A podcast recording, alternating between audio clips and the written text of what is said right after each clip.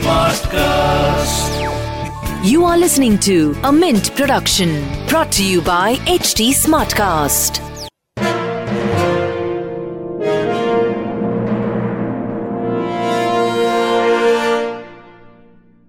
Sure. Dr. Lakshman, let me ask you to respond to many of these suggestions that have been placed by Mr. Mohan Kumar, uh, freeing up the land resources or monetizing the land resources, looking at the idea of defense bonds, and perhaps even looking at the idea of a cess, uh, you know, which reminds one of the period of the, the Kargil cess. Which of these do you think seem the most doable in, in terms of, uh, you know, building the framework that we do need to going into going into this year? I think these are the issues which need uh, to be seriously considered. Uh, bond, I think, is not a very feasible idea because uh, bond issuing bond is basically uh, uh, uh, delaying the current liability because in the future somebody has to pay. So that liability cannot be postponed indefinitely. But I agree with Mr. Mohan Kumar that land, which the armed forces are sitting on a huge area, can be monetized. In fact, there is a comprehensive CAG report which talks about how much land is misutilized or underutilized. I think a comprehensive plan needs to be worked out by the government, and the surplus land uh, could be monetized. Uh, another area that the Ministry of Defense or the Government of India could think of is disinvestment of the government-owned companies, particularly those companies which are under the Ministry of Defense. All the PSUs, uh, they could they could be disinvested. In fact, some have, have already been disinvested, and the rest could be uh, disinvested. That money can come back to the government. Uh, but the problem for the Ministry of Defense is that whatever money will come back will actually go to the Ministry of Finance. And there is apprehension that even the Ministry of, De- Ministry of Finance may not actually part of part away the, the, the same amount to the Ministry of Defense uh, in its uh, budget. So that is a, a, mm-hmm. fear that the, the Ministry of Defense has to actually uh, deal with. But I think the most uh, feasible idea solution to step up the defense uh, in the current in the short term would be to levy additional tax so if I may say that we are presently paying around 10 rupees uh, uh, rupees uh, cess on every liter of uh, petrol and diesel. So extra 50 paisa or 25 paisa could actually move up around uh, five to 6,000 crore every year. And that money can be given to the uh, Ministry of Defense and the Defense Forces for the capital upgradation. so I think these are the these are the areas which the, the good part is that the 14th Finance Commission, which was actually tasked specifically to find new avenues to step up for defense modernization. And I hope uh, uh, the, uh, the, uh, the commission has already submitted its report to the government of India. In the next budget, uh, the union budget will be crucial because the finance minister will lay out uh, the, the plan highlighting what measures have been actually implemented by the government from the finance commission. So we have to wait and watch till February 1st to see how much, uh, uh, how many recommendations uh, from the 14th finance commission are going to be implemented. Of course, oh. of course. But that's an interesting suggestion, Dr. Lakshman, given the public opinion right now on petrol and diesel prices to add an additional cess. I wonder how that will go down with the general public. Dr. Raji, you know, uh, we haven't even scratched the surface, I think, in terms of uh, the fact that we're dealing with an aggressor on multiple levels. Um, how would you rate our preparedness in terms of AI or or space tech or uh, even on countering cybercrime, which frankly has become a huge headache for the Indian government and many other governments across the world. Uh, where would you rate our preparedness, and what do you think needs to be done on those fronts? But I want to come in. I will come on these two uh, these questions uh, that you raised. But I think I also want to talk. Uh, uh, one, when General uh, Narasimhan talked about, you know, uh, if we need money, if we need more modernization, yes, we need, but we we are in a good place. That kind of reminded me of what General VP Malik, uh, the former Indian uh, Army chief, uh, went on to famously say during the Kargil war that we will fight with what we have. But I think such an approach, uh, while facing a much larger and stronger force in China, which has become the sig- most significant national security threat, I think will be uh, will be a serious danger uh, danger for India, and I think that's uh, that's something that we need to kind of be mindful. And second, again, when he talked about, for instance, we have deployments uh, on the Sino-Indian border along the LOC. Yes, we do have deployments, but I think there is a there is a difference in the Indian focus. For instance, the Indian focus has always been on thwarting essentially the large-scale China attack and since the 1962 war, I think this has been the approach.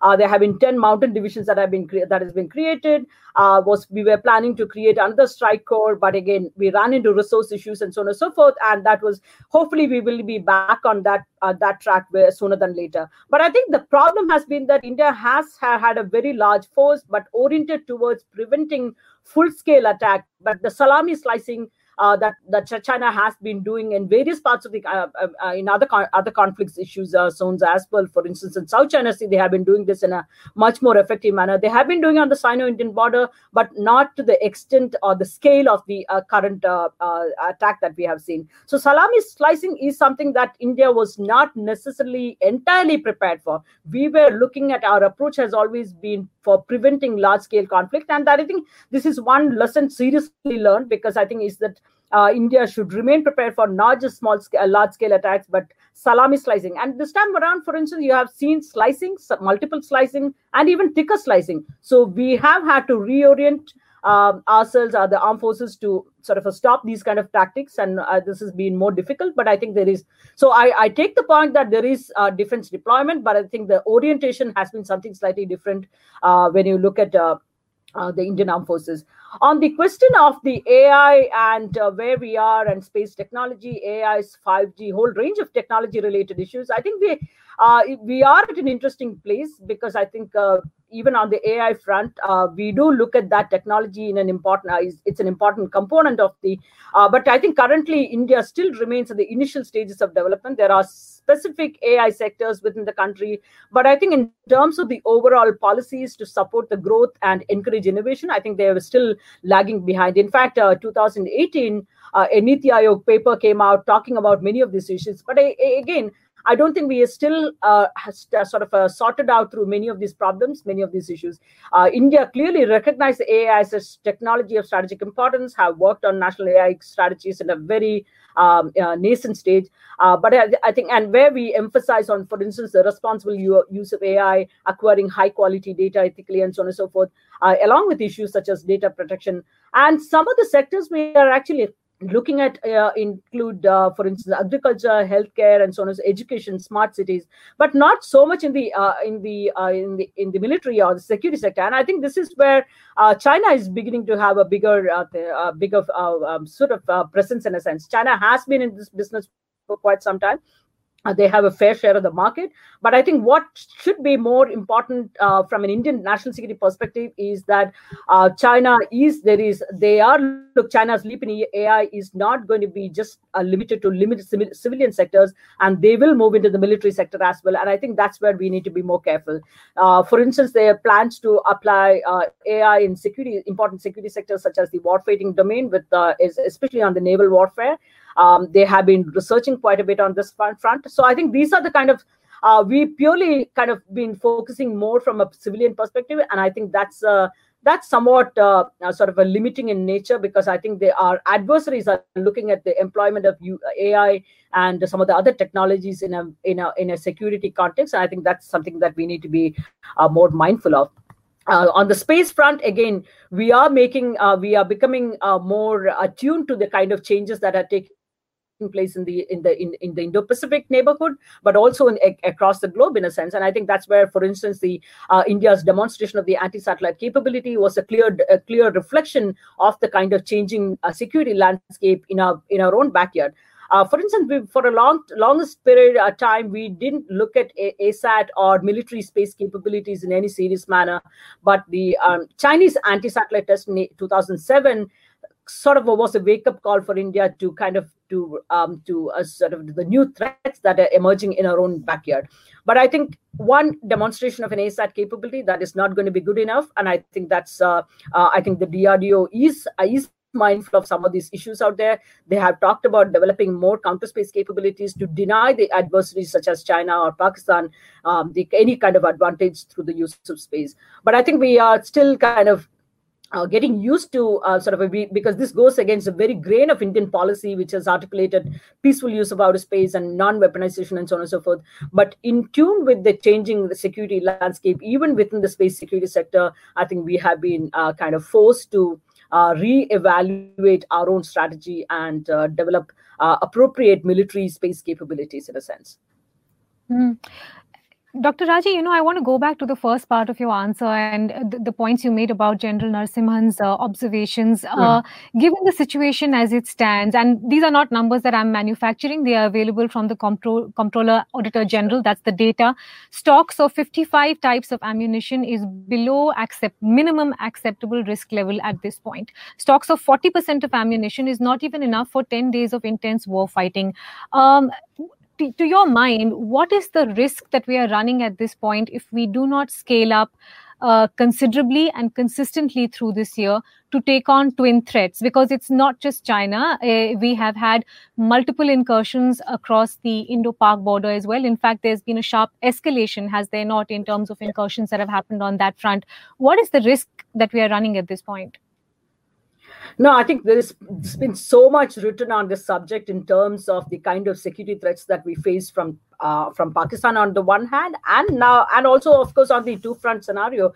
And two front scenario where while it has been talked about for more, more than a decade or so, about uh, close to two decade, uh, 15 years or so, but the fact is that you are seeing in in a uh, the two fronts, the LAC and the LOC, in a hot uh, as a hot uh, hot conflict in uh, in real for, for, at this point of time and the risks are really uh, uh, very serious and i don't think uh, i need to kind of this has been written so much, but I, I, think I'm going to leave that to Jal Narasimhan to uh, come out uh, with a more from an army uh, perspective in a sense and the man on the ground in a sense. But I think the in terms of these security threats and challenges and managing this conflict, I think that's going to be fairly serious on our on our national security.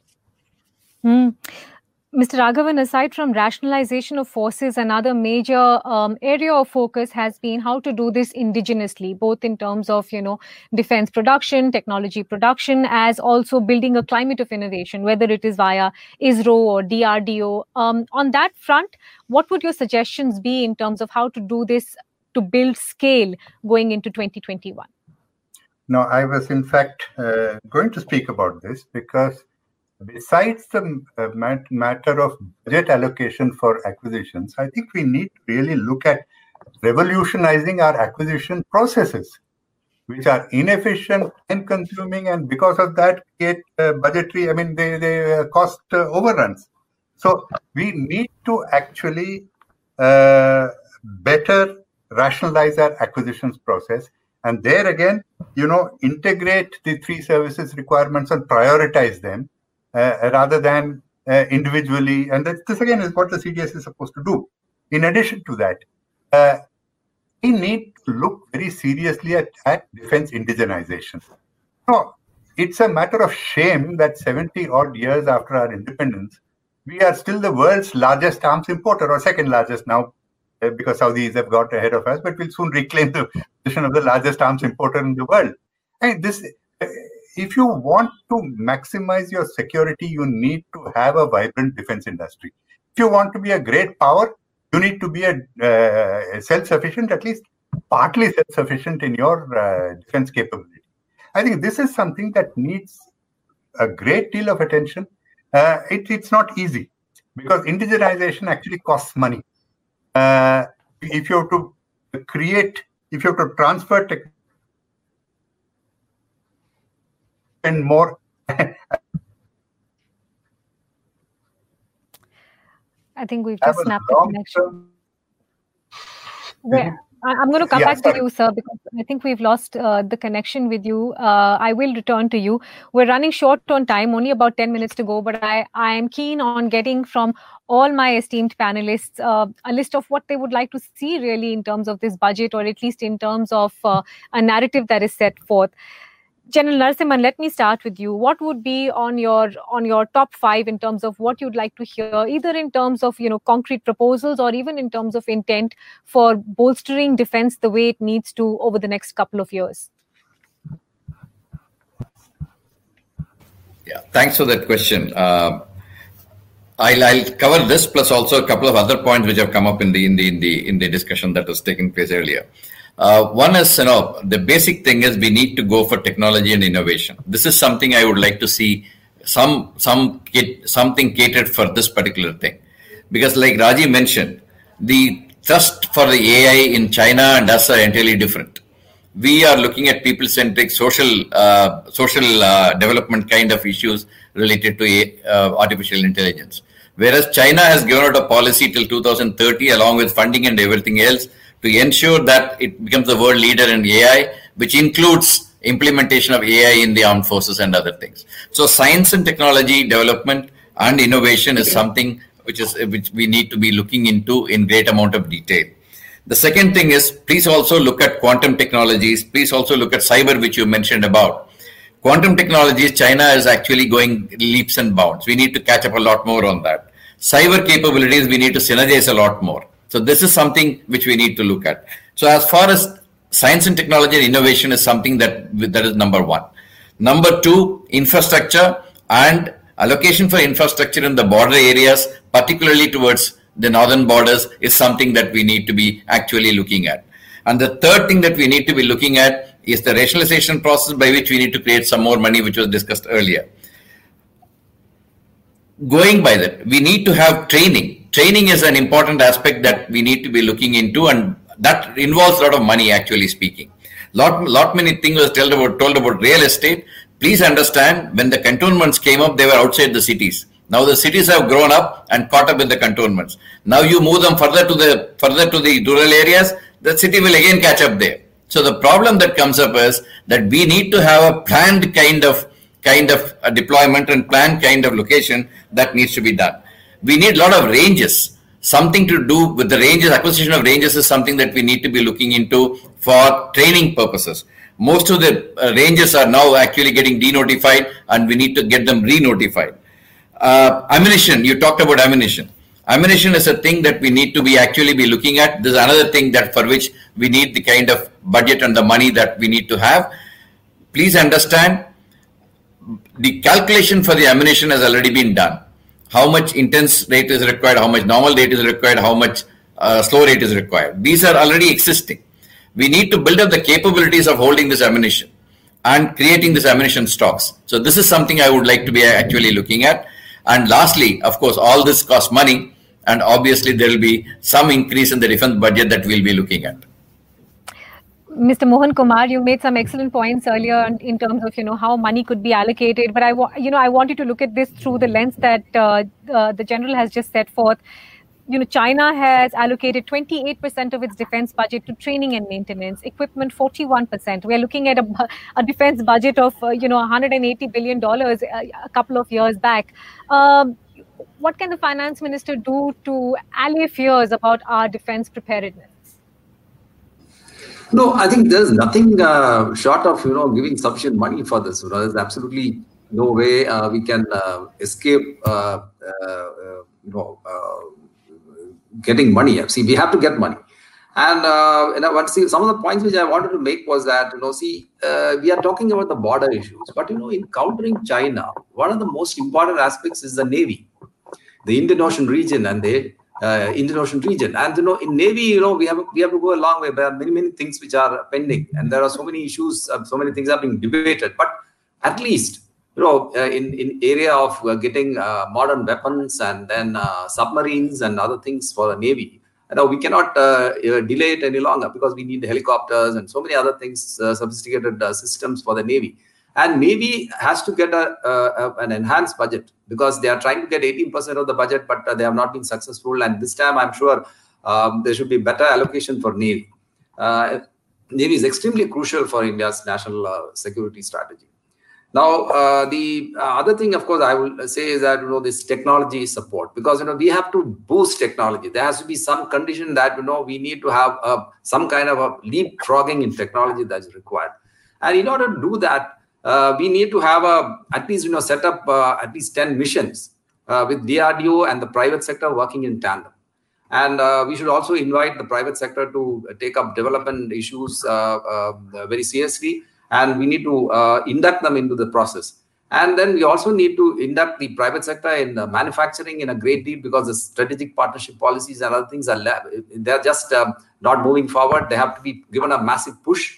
And uh, uh and and last but not the least, see, uh, I would say the reforms in the ministry. I mean, reforms are extremely important. We have been bringing out policy after policy See the new defense uh, uh, acquisition procedure. If you see, it has more than uh, nearly 700 pages. Now, previously, in four years back, it had uh, 430 pages. Now, you see the number of pages are increasing. Are we actually increasing our efficiency? So, in order to do bring that efficiency, one of the biggest reform that you need is in reform of the acquisition process. There is already a report available in the ministry for uh, a detailed expert committee report is available for uh, uh, revamping the acquisition system ministry. And uh, we should not lose any more time in uh, uh, taking up that reform. And that this is with, well within the hands of the ministry of defense. You know there's no money required nothing required. It's only decision that is required so uh, the uh, the other uh, point which I mentioned was was a lapsable non-lapsability of funds. You know, Fine. because yeah. Ministry of Defense has to create an SPV, a special purpose vehicle into which all this money will go. It has to be done. There's no other way we can build capability with a with a clear vision. So uh, we, this calls for tough decisions, and we cannot uh, deal with business, business as usual decisions. They have to be out of the box thinking and decision making. This is what I have to say. Dr. Raji, I, I, mean, I'm asking you the same question, but I'm putting you in a tricky spot by questioning whether the finance minister can actually acknowledge the enormity of the situation before she attempts to address, uh, you know, the paucity that lies uh, in terms of our defense requirements. Would that not be the first step? No, I think that's going to be. I think she understands the uh, the, minister uh, and clearly uh, understands the issues. But I think uh, the problem is if we don't have money, then where how are we going to spend that money? Uh, so this that really brings us back to the you know uh, the basic point about uh, the relatively poor economic condition, and that is especially in the post-COVID scenario, uh, is going to be even more stressful. So unless the economy per- performs well, there are going to be serious problems because wealth, at the end of the day, that is the material foundation for all your capacity building. So unless you have that clearly out there, without wealth, it's very difficult to build your uh, military power or even defend yourself well in a sense. So here, I would say, unless the uh, pie gets bigger it is going to be a serious problem in terms of how we are going to be able to modernize our forces. In terms of emerging technology or even emerging technology, you need more strategy, formal policies, and so on and so forth. But it also needs clear investment, whether you're talking about quantum or AI, all of that. Again, that's the thing. Uh, again, I hear in that particular context, given the limited uh, pool of money that we have, I would say especially with regard to new technologies, emerging technologies, in that private sector as a key stakeholder in a sense, uh, especially with cyber and so on and so forth, we have been somewhat more open. But I think even with regard to some of the other emerging technology, I think uh, private sector can come in a big way. Even in terms of defense, I think we have been talking about having in uh, involving the private sector in a big way. So, I, but I think certainly in terms of the emerging technology, there is uh, there is full scope. There is a scope for um, private sector participation as an active uh, stakeholder in a sense. But I think you also need to go beyond that to look at um, the um, the CDS is talking about rationalizing, reduce army size because we don't need to have the largest army. That distinction need not be there. But I think you can go for uh, smart sizing of the army and I think the other aspect is to move the counter-insurgency to paramilitary forces. Again, these are uh, uh, force-intensive uh, operations. It need not be done by the army itself. It can be part, part uh, uh, sort of uh, given away to other paramilitary forces who can be given training by the army. You so these are not these are difficult decisions, but impo- not impossible in a sense. And if there is a clear will, at the ministry ministry you, you have to have conversation between the Ministry of Defense and the MHA to sort sort of to talk through some of this how this is going to be implemented in a sense these are not easy but not impossible Dr. Lakshman, two minutes for you. Uh, you know, at this point, the economy needs to grow at what about 18% over the next decade in order to provide all the requirements for military and not touch any other uh, any any other vertical. Uh, what would be a practical expectation from this union budget? What do you think we're going to hear for defense? You'll need to unmute, please. I think given the present crisis at the border, so defense budget will see a, a hike. Uh, but the, and in fact, uh, the defense budget is witnessing continuous hike over the years. But the problem was that the, the capital expenditure, which is actually key for the modernization and sustenance, uh, was not actually increasing at a proportionate rate. So I'll be happy if the capital expenditure is uh, hiked by at least uh, 10,000 crore. That will give enough. that won't be sufficient, but will give enough resources for the armed forces to uh, to go about their modernization. But at the same time, I would also like the finance minister to announce uh, some more reforms to improve the teeth to tail ratio. Now, suffice to say that the present teeth to tail ratio is uh, is not uh, in a good shape, and uh, Ministry of Defense is spending a lot of money on the manpower. In fact, the number of manpower, the number of people who are actually funded from the Ministry of Defense is over 53 lakh, and 60 61 percent of that is actually the the, the retired community. And uh, so that number is clearly not sustainable uh, in the long term. So some some some measures uh, need to be announced to how to contain the manpower cost over the long period. And i would also like to see uh, some reforms on the capital acquisition the point which was being emphasized by mr mohan kumar. So the acquisition setup needs to be professionalized. So acquisition is a complex task. It deals with the contracting, engineering, it deals with finance and international law.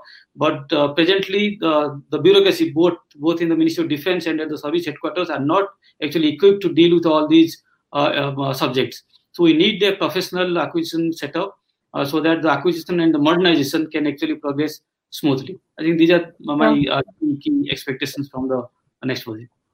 Mr. Raghavan, apologies, we got disconnected. Uh, the last two minutes are yours, sir. What would you want to see and what do you expect to see come the 1st of February from the finance minister? Okay. Now, firstly, about the budget. I mean, you see, what do you want the finance minister to announce in terms of increase in budget? Uh, I come back to my original point that, you know, what, you, what she will announce, what she needs to announce depends on what you want of her in terms, of course, she is better equipped than most finance ministers because she was a defense minister before she became finance minister. I, but I come back to this the issue that we need to be very clear about what we require in terms of national security. Let me make one point.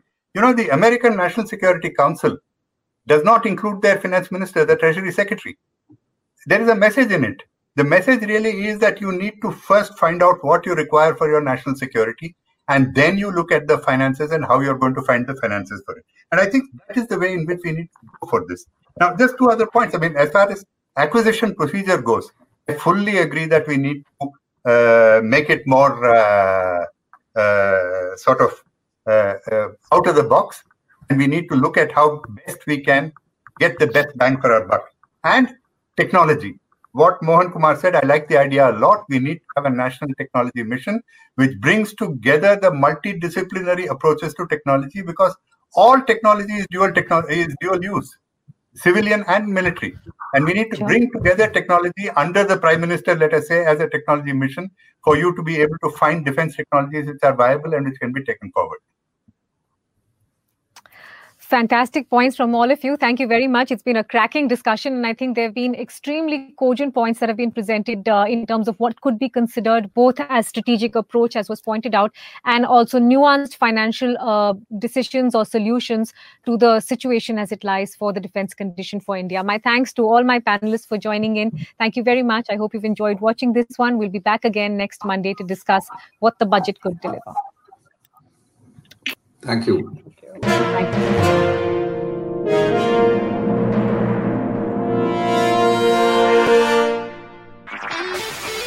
This was a Mint production brought to you by HT Smartcast. HT Smartcast.